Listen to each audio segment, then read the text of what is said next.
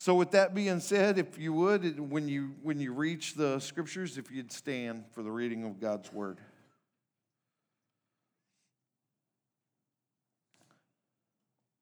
And behold, a lawyer stood up and put him to the test, saying, Teacher, what shall I do to inherit eternal life? And he said to him, What is written in the law? How do you read it? And he answered, You shall love the Lord your God with all your heart and all your soul and with all your strength and with all your mind, and your neighbor as yourself. And he said to him, You have answered correctly. Do this, and you will live. But he, desiring to justify himself, said to Jesus, And who is my neighbor? And Jesus replied, A man was going down from Jerusalem to Jericho, and he fell among robbers who stripped him and beat him and departed, leaving him half dead.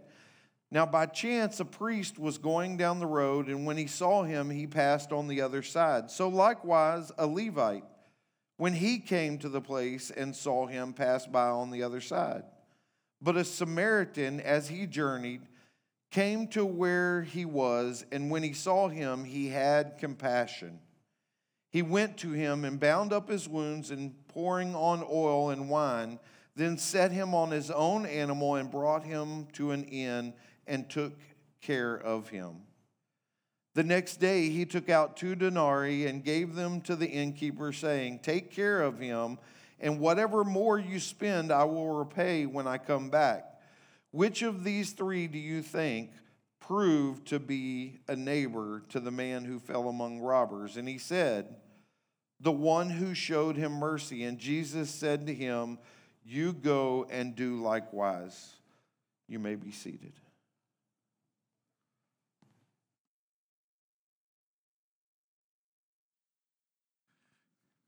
Good morning. I want to welcome you to Providence. My name is Kort. I'm one of the pastors here at the church. Just want to be clear, we don't condone thievery. So if you stole your neighbor's Bible, it's not okay. Just wanted to make that clear. That was, appreciate that, Sean. Uh, if, if, you're a guest here, we just want to say thank you for making us a part of your week. Hopefully, somebody's grabbed you and let you know a little bit about who we are and what we're about here at Providence.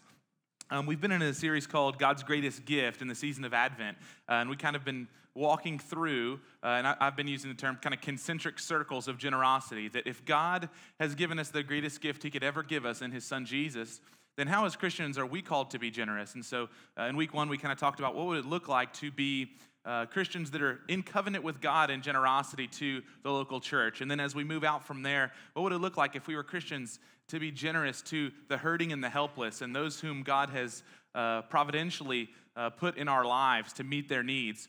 And today, what I want to talk about is God's call for us to be generous uh, to the whole world, or generosity to the nations, or the stranger and the sojourner. Um, and so, before I get going, I would like to pray, and I wanted to make a couple of notes before we jump in. Um, first of all, uh, how many of you have ever seen? Uh, there's there's a movie called The Hobbit. You guys ever seen that, or you know, a couple of you? Okay, good. All right, so I, I, thought it would be important. I had read my whole sermon and I didn't have this included, and I thought, okay, this is a, this is important because it's honest. I I uh, I most uh, relate to Bilbo Baggins in uh, Lord of the Rings and in The Hobbit. And you might be like, man, why would that be your character? You know, it's like orc number three is the guy I like the most. Um, and the reason that I do is because if you don't know, if you've never read the books, Bilbo's character is built out to be this guy who he lives in Hobbiton, he lives in this little tiny house, and he's totally content with his life there. Uh, he, he does not need to move outside of his own yard. He loves where he lives. And so he basically gets kind of coaxed and pulled by Gandalf into this world that is dangerous and uh, adventurous, and, uh, but it wasn't his first choice. Uh, you, you kind of catch that drift when they actually did the movies that he's kind of tugged and pulled into leaving his hometown. I relate to that. I love locality. Um, I, I, am fine with, with where I am. I enjoy having my house, my, my yard, my place that's familiar to me. I'm a creature of habit, so my wife laughs and jokes with me, but it's serious. I could eat the same thing for a year, two years, three years, every day, and it wouldn't get, I wouldn't get sick of it. Uh, if you got in my car back when CDs were a thing, I had a six CD changer. You guys remember those things? Right? All right, it was under my back seat. I had the same, I didn't have six CDs. I had one CD I listened to it nonstop. That was just what I did. And my wife would be the one to change it. I'm so sick of hearing this, so she'd change it. I just leave that one in there. Uh, I'm fine with routine. Not only fine with it, I enjoy it. Uh, it's an important part of who I am. So I, I resonate with Bilbo and that he kind of get, gets pulled out of this routine, doesn't really want to go anywhere. I, w- I would say locality is important for the Christian because it keeps our feet on the ground. Locality is important because it reminds us that we're not the Messiah, that we are unlike God and that we can't be omnipresent. We are unlike God and that we can't be omnipotent and rule everything, control everything. So it kind of limits things for us. It keeps our feet on the ground to reality. I think locality is important because it gives us a practical context through which we can be obedient to Jesus in our everyday life. Locality is very important. Now, having said that, my sermon is not about locality, it's about the nations. Why are the nations important for our everyday life? Because where locality offers kind of a grounding um, reminder, a humbling reminder of who we are in the grand scheme of things, the nations give us a sense of transcendence about who God is and that He's inviting us into something that is much bigger than us.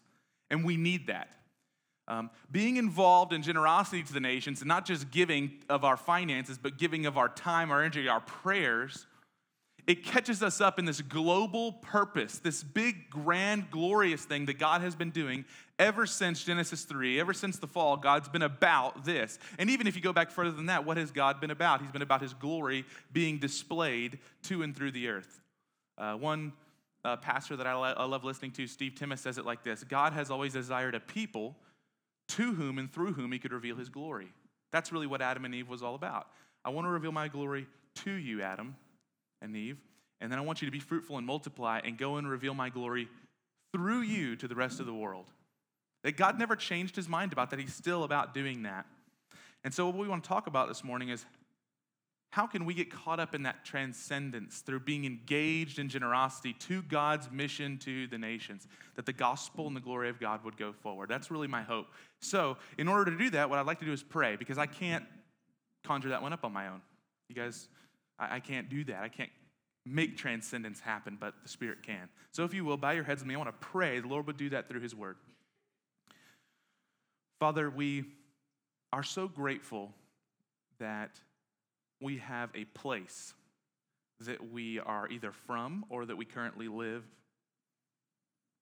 We thank you that we have a context through which we can be obedient to you in everyday life and that you don't expect us to be super normal or supernatural. uh, that we can be ordinary people and live to the glory of your name. But Father, we're also grateful that we're caught up in a grand story. And that that grand story can catch us outside of our norms. It can, it can catch us up for even moments and remind us that you are doing something cosmic in our world. That you are not just a God of Abraham, Isaac, and Jacob, but you are a God of hosts, a God of the nations that, Lord, your glory has no end in the same way that your kingdom has no end. So help us, Lord, to hear your word, be shaped by it. And I ask God that for a moment you would bring some transcendence to our hearts. Holy Spirit, that you would uh, remind us of the great story we're caught up in. And I ask you to move our hands to, to do what you've called us to do. We love you, Lord. We pray these things in Jesus' name. Amen. So, uh, when I came to know Christ, I was not the first one in my family to come to know Christ. My brother was. Um, and my brother used to listen to these, uh, this, so this goes further back than six CD changers. He used to listen to these cassette tapes. Uh, he, he, one of the first things he did is he went to like a Lifeway. It wasn't called Lifeway, though. I think it was called Humble Christian Gift Store. Some of you guys might remember that. Uh, and uh, he went in there and he got these uh, case of cassette tapes that was the Bible on cassette. And it was the King James Version of the Bible by Alex Scourby. Uh, I remember it distinctly. I wasn't a Christian yet, but I loved listening to the stories of the Bible. My mom, after my dad was killed in a car accident, my, my mom put me in a Christian school in middle school. She was concerned that I might be a behavioral problem. I was skipping school a lot in the other school that I was in after that, so she was concerned that I might have behavioral issues and that maybe getting me in a Christian school might be helpful. Um, it was and it wasn't. I ended up getting kicked out of that school for stealing my teacher's car. Some of you know that. Um, so, did not actually work out. Kind of worked out though, because those were the seeds of the gospel being planted in my heart, right? but I, I loved the story. So in all my schooling, I I loved Bible class the most. I absolutely was enthralled by the stories of the Bible. So my brother had these little tapes, and I would listen to Alex Scourby on cassette read to me the King James Version, and I kid you not, even when I slept. I would listen to these things. And there was one text that I don't know why, it has always resonated. It, it's, it, this is a random scripture, by the way, guys. But I remember hearing this scripture in Alex Scourby's voice. And when I began preparing for the sermon, this is the scripture that I was reminded of. It's Romans chapter 3, verse 29. Alex Skirby used to read this to me at night. And it says this it should be up behind me Romans 3, verse 29. Or is God the God of the Jews only? Is he not the God of the Gentiles also? Yes, of the Gentiles also. That's exactly how Alex Scourby read it. And I don't know why I remembered that, but I remembered it over and over and over again. I would hear that when I, when I listened through Romans. Is God the God of the Jews only, or is he not the God of the Gentiles also? Yes, of the Gentiles also. Now, that may mean nothing to you, and you might think that's obvious, right? That's rhetorical. Of course, God is the God of the Gentiles, He's the God of the whole world. But in this context, this is not a rhetorical question. When Paul writes this to the church at Rome, he is saying something to the Jews that would have been totally counterintuitive to their theology. And that is that the God of Abraham and Isaac and Jacob was the God of Rome, the God of the Greeks, the God of the pagans. That challenges the Jews. And I think that the parable that we've been talking about last week and this week, it lays the foundation through which Paul can say this stuff. Like Paul, you got to think about this as writing to the Romans after Jesus had already lived, died, and been resurrected and ascended into heaven. He's writing to the Romans with this new theological truth, which is not all that new, by the way. It's in the Old Testament too. But the Jews had gotten it so twisted that he's coming back and saying, No, God is the God of the Gentiles also. That would have been a major, major problem for Jewish theology. And he says it, I think, standing on the ground of the Good Samaritan parable. So, Last week, we talked about how the Good Samaritan parable is about us being called by God to, to reach out to the hurting and the helpless. This week, I want to talk about the Good Samaritan parable being about crossing the street and caring for the sojourner and the stranger, and how Jesus uses this story to take a Jewish lawyer and turn his theology upside down about the way in which he views nations. Okay, so let's talk about the characters in the story first. There are two ways to read your Old Testament. I believe one's wrong and one's right. The first way to read your Old Testament that is wrong is that it's basically God giving approval to Israel to be self centered and a racially proud nation. If you read through the Old Testament, you get this sense that God's giving them identity as a nation. He's setting them apart as holy, which means He's taking Israel and He's setting them over here, and He's got every other nation over here, and He's saying, I want you guys to be unique. And He sets out the law in the Old Testament. So, the first five books of the Bible, you get all these laws that he says, Israel, this is how you're going to live. The nations may live this way, but I am the Lord your God. You will live this way. And if you read that and you read through that with the lenses on that God's favoring them for just their sake, then you would also think what the Jews thought in the New Testament that perhaps God was the God of the Jews only. But there's a right way to read the Old Testament, which is this once again, God desires a people for himself so that he can display his glory to them and then through them. Genesis chapter 12, Abraham, I will bless you so that you might be a blessing, right? I did, did, I do a good job, did I do a good job as a pastor? That you would be a blessing. Hopefully, you already know that. I've read that a number of times. And that through you, all of the families of the earth would be blessed. What does that mean? When you actually go to the Hebrew word study of families, it means all the nations of the earth will be blessed through you, Abraham. And that when he sets apart Israel with these laws for holiness, he sets them apart for one reason alone, and that is that he would display his glory through them. He said, Israel, you're going to be a shining lamp to the whole world. Every nation will see my glory in you. And that was God's purposes. So there's these characters in the Good Samaritan parable that I think are key in Jesus making his point about how the lawyer and the Jews had mistakenly viewed the nations, and maybe even their brothers. So there's these characters, there's four major characters. Number one, the lawyer. The lawyer is pulled outside of the story, he's the one interacting with Jesus. The lawyer is the one who comes to Jesus and said, What shall I do to inherit eternal life? The response is, You should love the Lord your God with all your heart, mind, soul, and strength, and you should love your neighbor as yourself. The lawyer's rebuttal to that is, Okay, But who's my neighbor? He wants more context around the idea of neighbor. Now, the lawyer knows the Old Testament law better than most. The Old Testament law is, is what the Israelites would live their lives by, it was what they were judged by. The lawyer would be, in, in that culture, he would be represented as the model of wisdom and knowledge. He knows the Bible, he knows what's going on in Genesis and Exodus and Leviticus and Numbers and Deuteronomy, so much so that most likely he had major parts or most of it memorized. He knew God's law. So when you think lawyer, don't think, um, I don't know, don't think uh, whatever you saw in a Hollywood movie, like a few good men, right? Jack Nicholson's on the stand and Tom Cruise is the lawyer. That's not what we're saying here. This lawyer knows God's law, and he's questioning Jesus as a teacher of the law, and he wants to know what do you think about the term neighbor? Okay, then you have three particular characters inside the story priest, Levite, Samaritan. Who are the priests?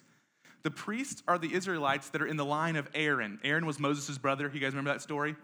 And God gives these men, the sons of Aaron and the relatives of Aaron, the responsibility for making sacrifices, making offerings, and setting apart the people for God as holy so that they could worship God and commune with God. The priests were to kind of set the stage for these moments where Israel would congregate together to worship God. They would make animal sacrifices, grain offerings, bread offerings. The priests were set aside to do these duties. They had to first consecrate themselves, then they would consecrate the people. Then you have the Levites. So if the priest is the model of holiness, the Levite is the, mo- the model of servanthood.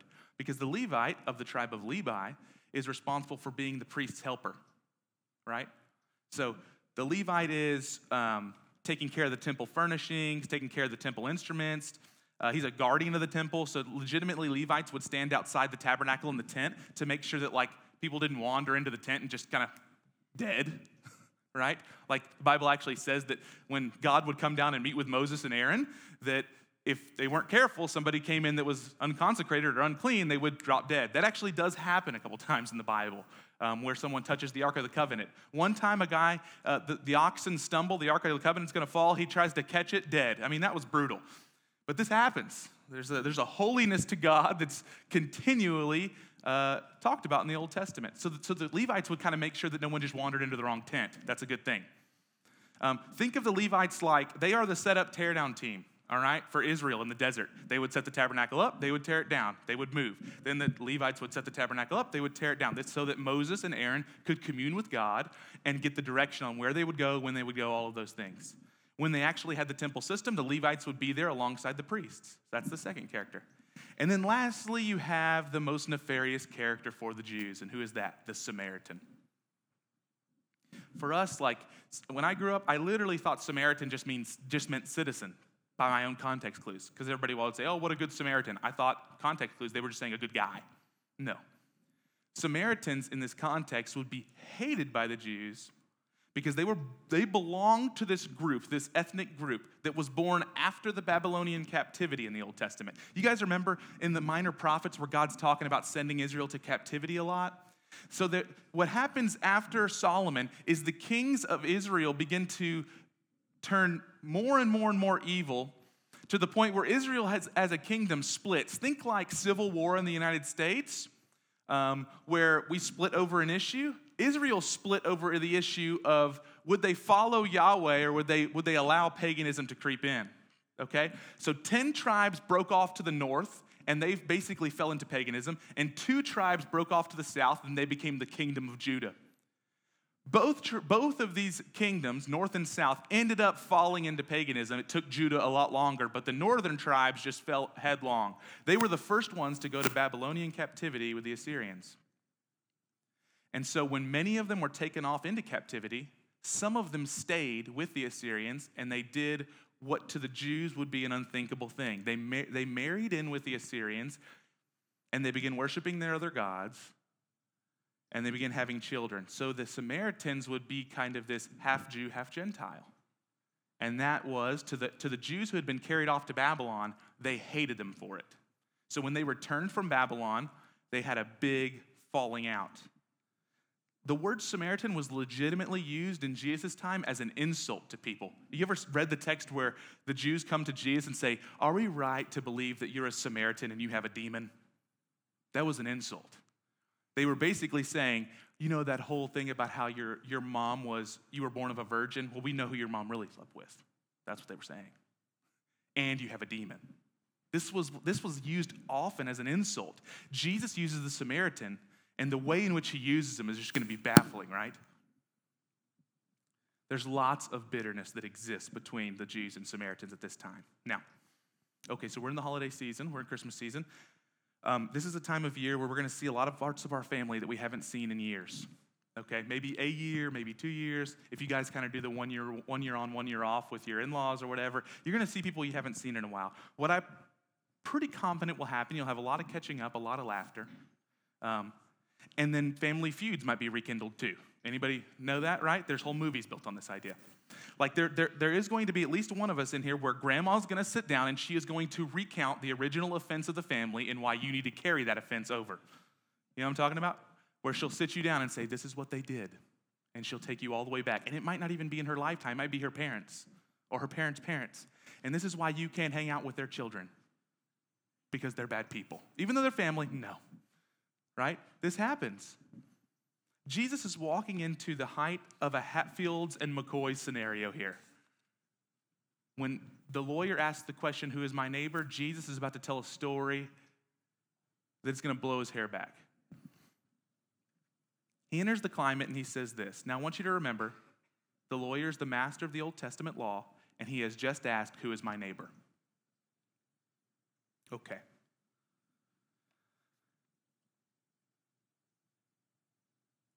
So, the law says that we're supposed to love our neighbor as, ourse- as ourselves. But in the particular part of Leviticus, it says that it, it seems to be talking more about your brother, your national brother, your fellow Jew, right, in Leviticus.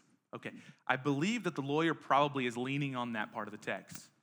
About 20 verses later in Leviticus, it says that you should treat the stranger and the sojourner like your brother and love him as you love yourself. Jesus knows this. So he's about to teach him this, but he's going to do it through the Samaritan. Now, remember, the Jews hate the Samaritans because they intermarried.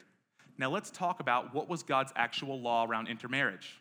So in Deuteronomy, it actually does say, God says, don't marry the Canaanites, the Hittites, the Perizzites, the Jebusites. There's three more. Can't remember them.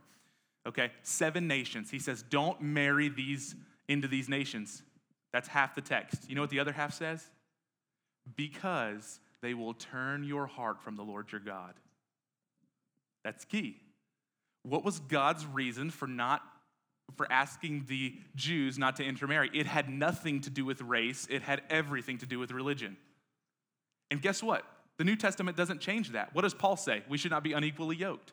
The Old Testament and the New Testament have zero differences in God's decisions there. This intermarrying issue was nothing to do with racial boundaries that God was laying out. It wasn't in Deuteronomy and it's not in the New Testament. It has everything to do with our hearts being aligned on who God is, what God has done, and that we ought to marry those who believe that there's only one God and that we should love him with our heart, mind, soul, and strength, right? That's what God was after here. The Jews had twisted this, and their interpretation was that the Jews were a superior race and that alienated everyone who wasn't ethnic Israel. Okay.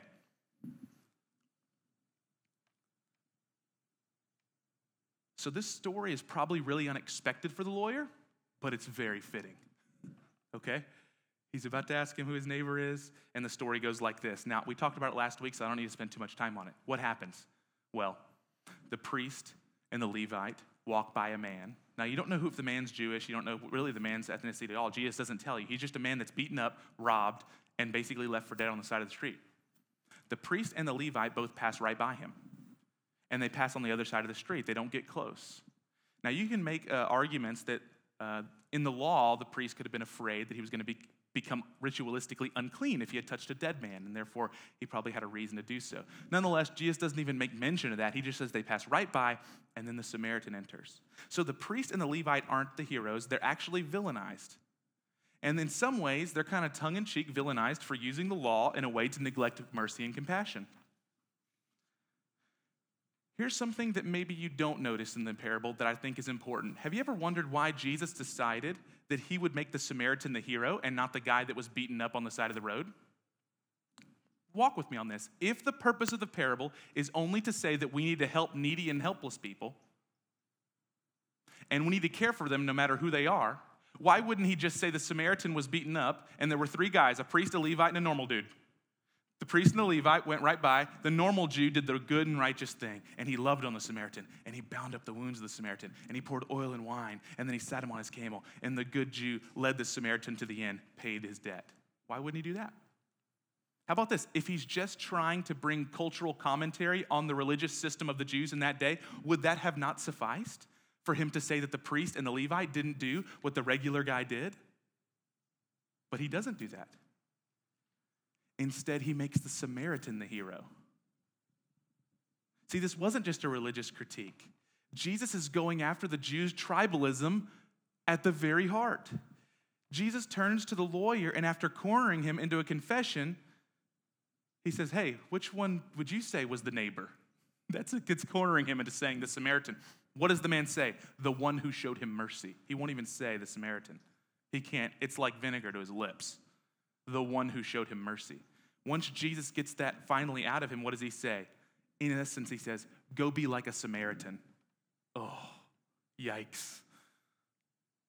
The story is just an affront to this man, right?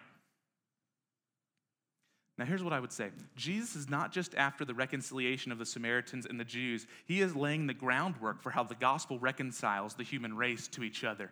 Let's read Ephesians chapter 2.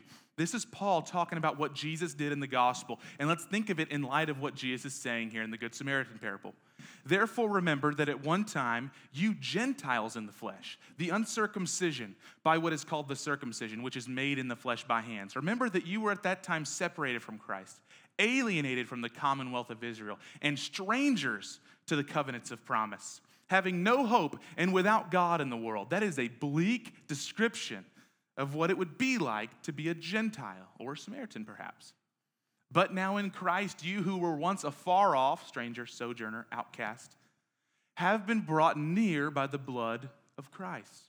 For he himself is our peace, who has made us both one and has broken down in his flesh the dividing wall of hostility. He has made two men one man, two nations one nation, multiple nations one nation, by abolishing the law of commandments expressed in ordinances, that he might create in himself one new man in the place of two, and so making peace. And he might reconcile us both to God in one body through the cross, thereby killing the hostility. And he came and he preached peace to you who were far off. That would be the Gentiles. And peace to those who were near. Those would be the Jews. For through him we have both have access in one spirit to the Father. So then, you are no longer strangers and aliens, but you are now fellow citizens with the saints and members of the household of God, built on the foundation of the apostles and the prophets. Jesus himself is the cornerstone, in whom the whole structure the being joined together grows into a holy temple in the Lord. In him, you are also being built together into a dwelling place for God by the Spirit. Okay, that is counterintuitive. That's what Jesus is after here. When the, the Samaritan or the, the lawyer thinks that he has geared himself up to get more theologically astute on who his neighbor is, Jesus just taught him and schooled him on Old Testament theology all the way to the cross, offered it up on a platter with one story. And man, does it sting, right? It's my contention that parables like the Good Samaritan were the fodder for the fire of mission in the hearts of the apostles in the book of Acts. I really think that Paul the Apostle probably looked at the Good Samaritan story, and it often is what motivated him to go to places like Spain, where he said the gospel, Jesus Christ has not yet been named here, and it's got to go forward. I believe that. I believe that parables like this were the ones that caught up the disciples to be willing to be martyred for their faith because they saw this action, this story, as more than just about us being willing to, to stop on the side of the road but that it gave them a global vision for God's gospel to go forward to every single corner of the earth. I think it gave them a desire for radical generosity, even if they didn't know who they were giving money to. Like, have you ever thought about that when Paul said, Hey, I want you to give me money so that I can go to Spain? That most of those people, not only had they never even been to Spain, they probably have never heard of Spain. But Spain, that, that means nothing to them. And yet they were willing to give him finances for what reason? Because they believed what Jesus was talking about here in the Good Samaritan, that it extends far beyond the walls of what we would consider our locality. The gospel of God is not the full gospel unless it is good news of great joy for all people. It's a partial gospel.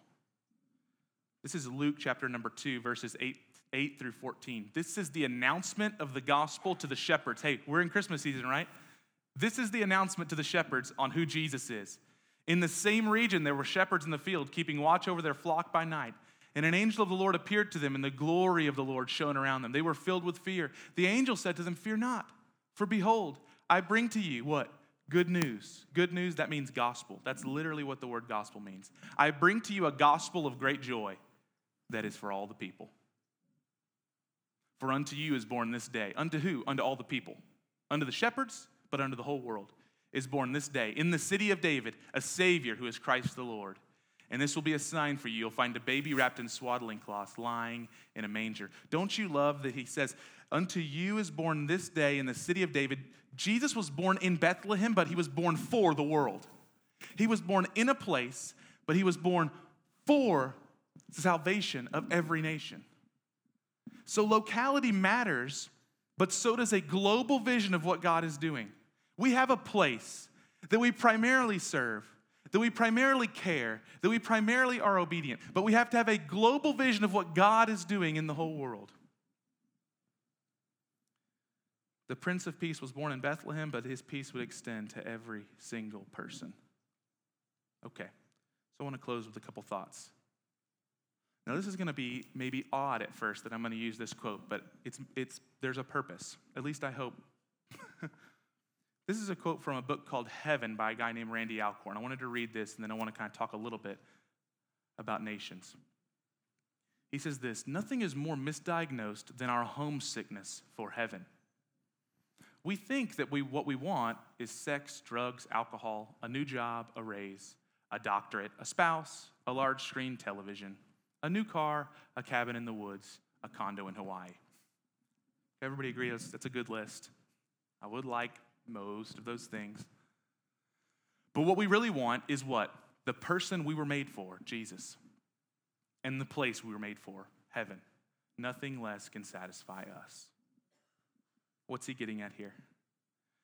He says that the longing in our hearts for all that junk is really our longing for transcendence. It's the longing for the eternal. It's the longing for something grander than what our locality offers to us. You ever wondered the wanderlust of, I don't know, teenagers, 20 somethings, right? Just follow them on Instagram, you'll see it. What's really there? What's happening there? Well, what's being combined is their ability to not have responsibility, like, you know, people with kids and a house and a mortgage and a job and all that stuff, right? Most of us sitting here, combined with the God given eternal gap between what they know they were made for and what they're currently experiencing. Aha, you and I experience that every day too.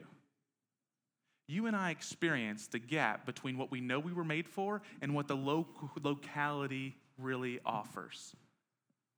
We get glimpses of what we were made for. When you hug your child, whether he be little and you can cradle him in your arms, or whether he's grown up to be a young man and you're proud of him, you, you get a glimpse of what fatherhood or motherhood was meant to be. And in that moment, there's a temporary soothing of that ache in your soul, right? When you hug your spouse and you're not ready to rip their head off, right? In those rare moments when everything's okay and you hug them and there's relationship and there's peace and there's joy and there's, uh, there's acceptance and not rejection. Like I'm accepted by you, I'm loved by you, and it's mutual and there's union. You get a glimpse of what you were made for. Or when you sit down and you eat a great meal, right? You take the first bite, you're not like sick full yet, and it tastes fantastic. You get a glimpse of what you were made for. But what you and I both know is that we'll wake up into this area that's incomplete still. Randy Alcorn, he, he leans into this and he says, So, what is our, our real longing for that list, laundry list of things when we say, this is, if we just had this, this would fill our longings? It's the transcendence, the gap that's there that we're trying to fill with finite things. So, what does a call to the nations do for that? Well, here's three things I think it does. Number one, I think that a, gener- a, a a generous heart for the nations guards our hearts from tribal tendencies. So, if, if we are uh, bent to be kind of tribal and just kind of take care of our own, generosity to the nations opens our eyes to the global vision of God, so it guards us. But here's two things I think it does for transcendence. Number one, it unites our hearts to the purposes of God that are cosmic and not just local and temporary, right? It connects our hearts to what God's doing everywhere. And sometimes, friends, we need that. In the same way that we need someone to set our feet on the ground and not just keep our head in the clouds, we need sometimes for God to pick us up into the clouds when we're in the doldrums of the everyday. Right? Like, that's what I, I think in Lord of the Rings, that's what Gandalf offered for Bilbo that he needed but didn't know he needed, which was someone to coax him out of his hole and into the life and world that is adventurous, even though he was very comfortable where he was. Because comfortable can also mean stale. But the nations, they bring us into this whole other view. What's God doing all over the world? And then lastly, I think it connects our hearts with our future hope of God's kingdom. We're in Advent season, we're looking forward to Jesus' second coming. Did you guys know that the Bible tells us there's going to be a marriage supper of the Lamb one day? And that it's not just going to be people from Humble, Texas at the table? Hey, you might not even, it might not be burgers that we eat. It could be Mediterranean food. Crazy, right? Shocker. There will be people of different skin tones, languages, ethnicities, stories. Could you imagine that one day we're going to sit across from people who were in the midst of the Holocaust and how they fought for their faith? We'll sit across from people who faced down guys like Nero. We're going to sit across from people who have went through like we talk about the Exodus. Can you imagine the fact that whether we sit across from Moses or we sit across from, you know, random guy that went through the Red Sea, you're going to hear that story in person. And those are global stories. Those are stories of the nations. The Hebrews tells us that there's some people that we haven't even heard their stories and they're better than you could ever imagine. I think that a, gener- a heart that is generous and a mind that is thoughtful of the nations, it's connected with this overall hope that one day God's going to have a kingdom where every tribe, nation, and tongue is represented. And we're a part of that.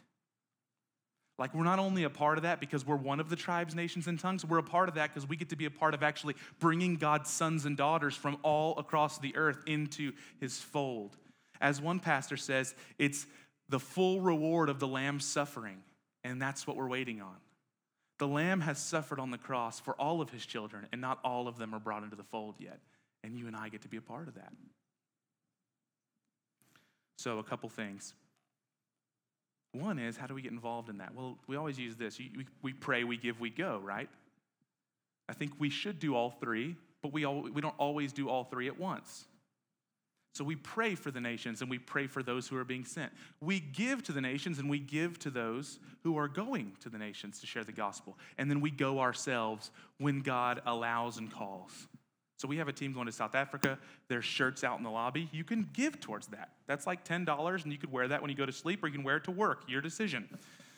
But that's a way you can give. You can pray for them. You can encourage them. You can be a part of what they're doing. But I think there's other ways that we can get involved. My wife and I, we love uh, Compassion International. It's the way you sponsor children all across the world. We get letters, and we, we basically have pen pals. And we have a little girl named Nima who we sponsored when she was five. She's now 16 years old. It's crazy, right? She's now 16, about to be 17. We sponsored her, her almost most of her childhood. And, and it was $30 a month or something, and we were able to care, give her an education. We were able to help her have food and clothing and her basic needs, and also with her family. It's awesome. That's a small way that we can be a part of God's story in the nations. But nonetheless, I don't think that this is an optional thing. I think it's what God's called us to. This is not something to say, oh, that would be a nice cherry on top. No, the gospel's only full if it's for a whole world. Amen? It's not truly the gospel unless it's for all the people. All right, I want to close with this. Consider the parable of the Good Samaritan in light of Jesus' journey to Jerusalem. D.A. Carson said this uh, in a video when I was watching as I was studying, and it blew my mind. I thought, oh, duh. Luke is writing this, and he's meticulously deciding where will I tell the story of the Good Samaritan in my gospel? And he put it right here. Jesus is on his way to the cross. So he's on a journey, not from Jericho to Jerusalem, or from Jerusalem to Jericho. Jesus is on a journey from wherever he is to Jerusalem, and he's walking along the way. You see, the priest and the Levite, they were on their way to the temple to rehearse something that Jesus was going to actually fulfill. They were about to do sacrifices. They were going to do the blood on the altar. They were going to do this whole cleansing process. Jesus was on his way to Golgotha to actually do it. He was going to actually do what they've been rehearsing for thousands of years. And have you ever thought how shocking it is that Jesus, on his way to the cross, he stops and decides to heal people? Why wouldn't he just keep going? Why wouldn't he say, Listen, I'll heal you now, but really I'm going to do the real thing, so this really isn't even important? No, he stops and he heals people. He stops and he talks with the lawyer on the way. Why even talk to this guy? He's probably stubborn and angry at you, and he's just going to plot to kill you anyway. Jesus stops in the middle of heading to the cross. And he doesn't only engage with his fellow Israelites, he stops, talks with women, the woman at the well who was a Samaritan. He talks with Gentile women, which is like double doozy in his day, right? That he's talking with a woman and he's talking with a Gentile woman. He talks with the Syrophoenician. He talks with all these Gentiles, all these Jews, all these Samaritans. And why would he talk to any of them? Why wouldn't he just go to the cross? And I think the answer is it's because Jesus cares for us. And so this morning, I want to close with this. You are loved by your Savior and King, and He's the Savior and King of the whole world, all of the nations. And the most shocking thing to us this morning is that that God loves you where you're at. The God of the nations who controls everything, the King's heart runs like a stream through his hand. He knows you, He longs for a relationship with you, and He wants to meet your needs this morning. And it's not going to put Him out because He can keep the whole world spinning in all the nations and He can still meet your need. Wow. What a gospel. What a gospel. So if you'll stand to your feet, I'll pray for us.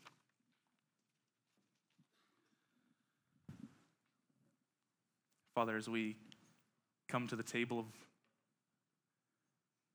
the Lord, we are humbled. Give us eyes to see a global vision of your gospel. Get us caught up in the transcendence of you being a God of the heavens, of the nations, of the hosts. That one day we're going to sit at a banquet table full of the nations with our brothers and sisters. The whole world, all of the wars will cease, all of the governments will submit all of the hardship, all of the sickness, all of the turmoil in our entire earth, you will say, Peace be still, and we'll be seated with you. And yet, still, Lord, you care about us. Still, Lord, you ask us questions about our lives. And so, Lord, as we come and take of the, the bread and the wine, may we remember that on your way, to be broken for us and to offer us healing. That you're willing to stop on the side of the road and minister to broken people like us. We're so grateful, Lord. Help us to have the humility to admit our brokenness and to bring you our needs. In Jesus' name, amen.